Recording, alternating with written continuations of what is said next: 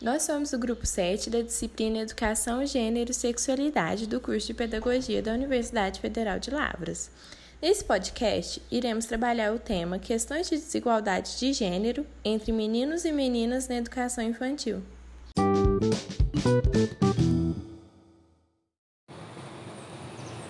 Trabalhar com educação de gênero em sala de aula é muito importante para o desenvolvimento e formação social das crianças.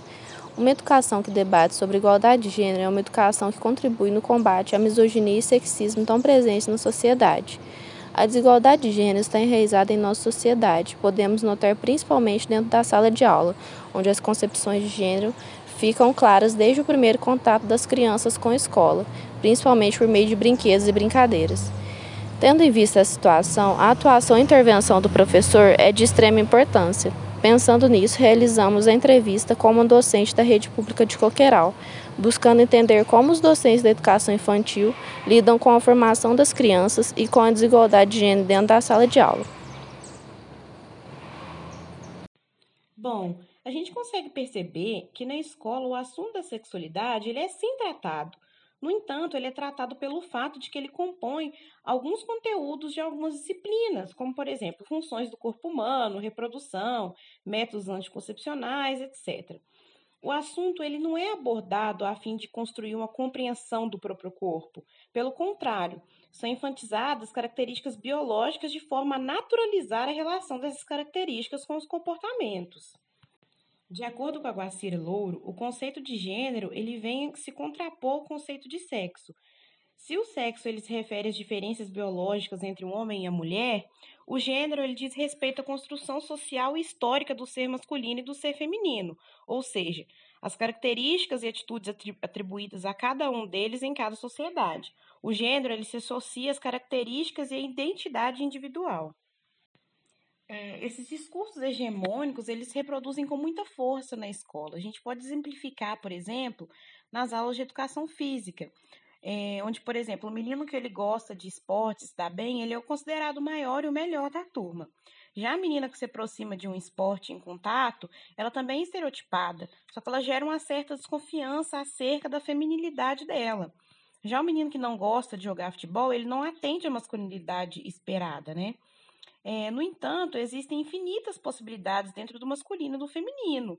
Na sociedade, as relações de poder, elas instituíram, de acordo com seus interesses, um determinado padrão extremamente reducionista que impede que o ser humano esteja em contato com as experiências diversificadas devido ao medo do julgamento que se tem por aquilo que se pode evidenciar.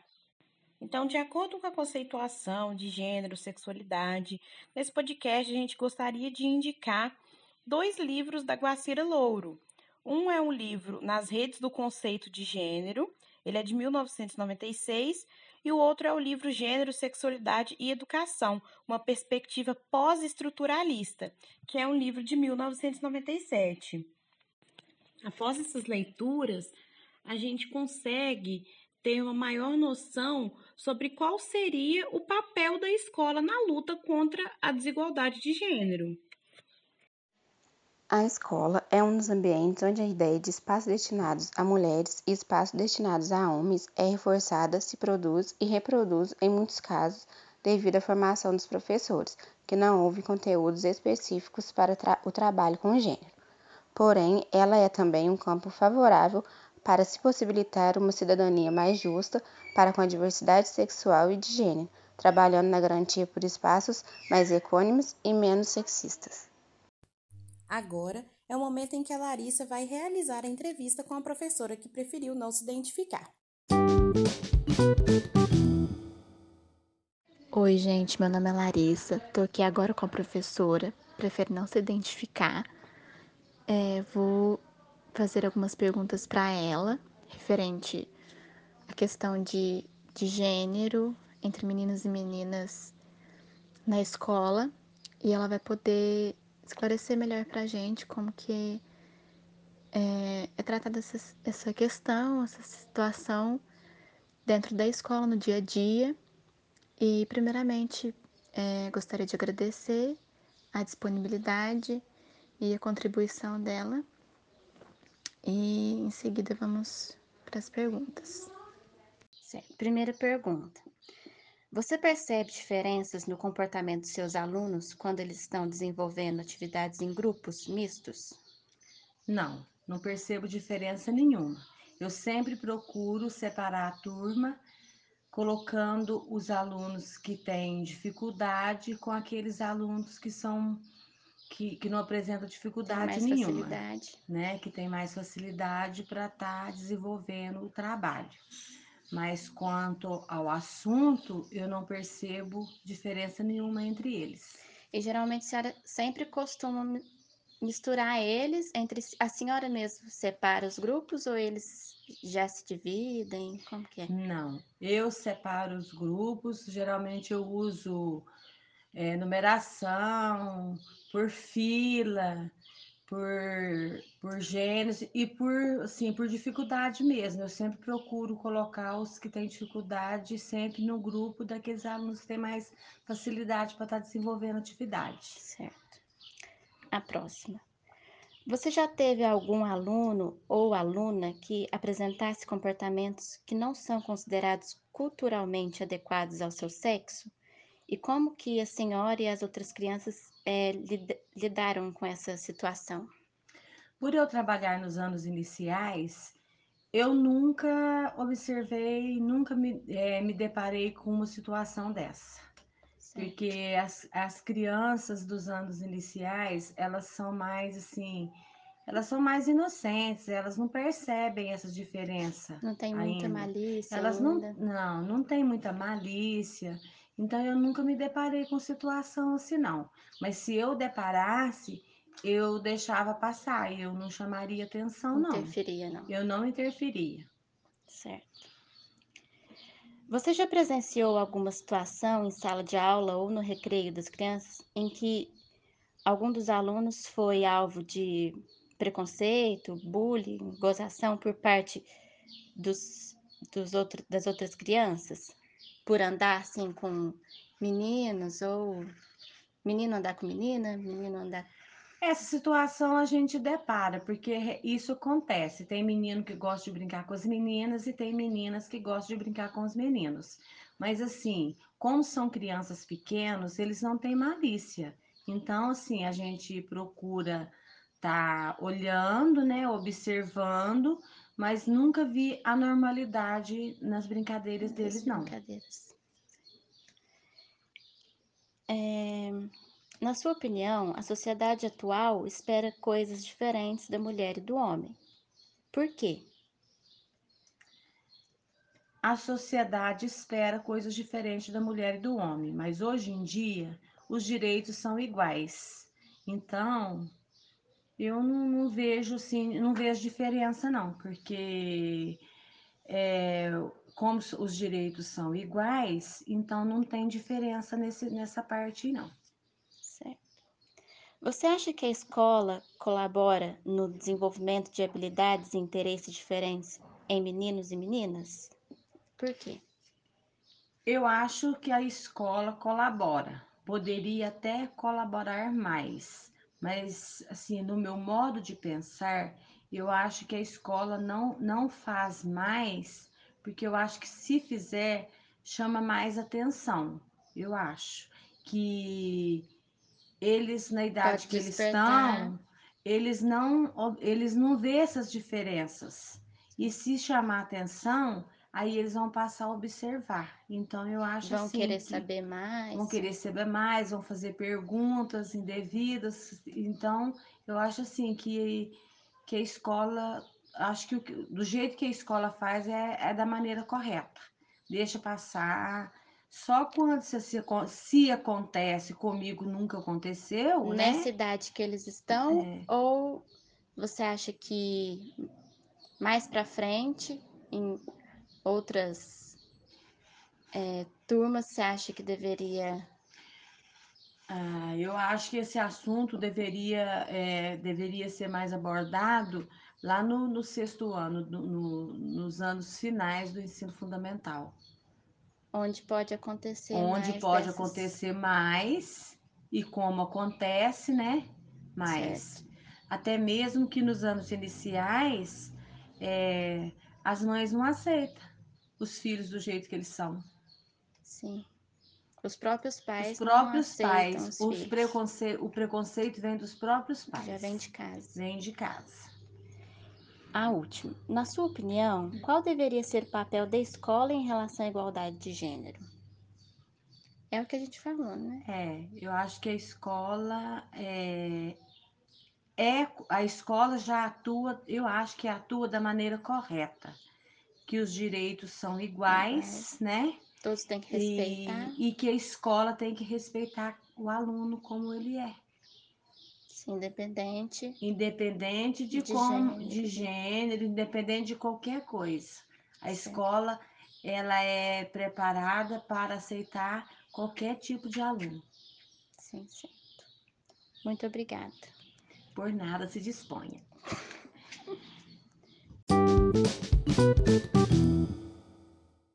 A partir do que a professora pôde nos responder durante a entrevista, eu gostaria de fazer algumas ressalvas em algumas das questões, como por exemplo, quando eu pergunto a ela se ela já havia presenciado alguma situação em sala de aula, no recreio, em que os alunos fosse alvo de gozação por parte dos colegas por andar, por preferir andar com meninas ou com ou só com meninos e vice-versa.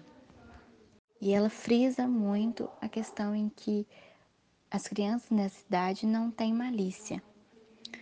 Mas, é, mas como nós sabemos e estudos comprovam que a questão não é, é a criança ter malícia, mas que sim, como segundo Freud, a sexualidade ela está presente na nossa vida desde o, o nascimento até a morte.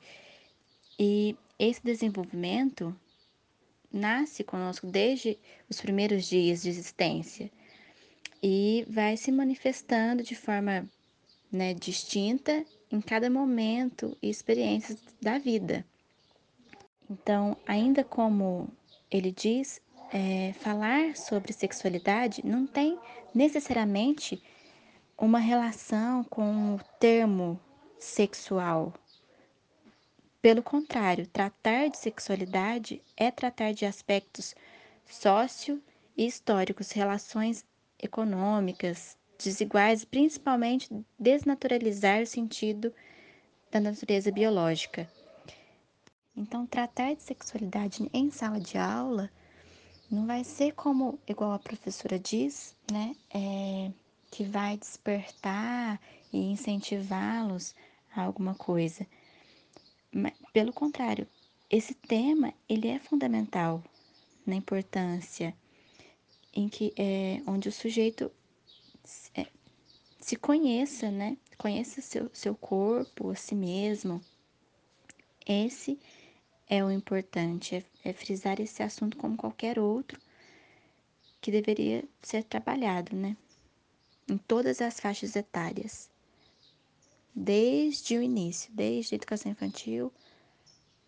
Quando eu pergunto a ela a opinião dela sobre a questão da sociedade atual, esperar coisas diferentes entre o homem e a mulher, ela diz que a sociedade hoje em dia espera as mesmas coisas, que os direitos são iguais para todos. Mas nós sabemos que na realidade não é muito bem assim, que hoje em dia, ainda assim, é, existem muitos preconceitos entre as questões de homem e mulher e que nós deparamos sim muito ainda é, com pessoas que esperam que a mulher, quando criança, só brinque de casinha e ande com meninas.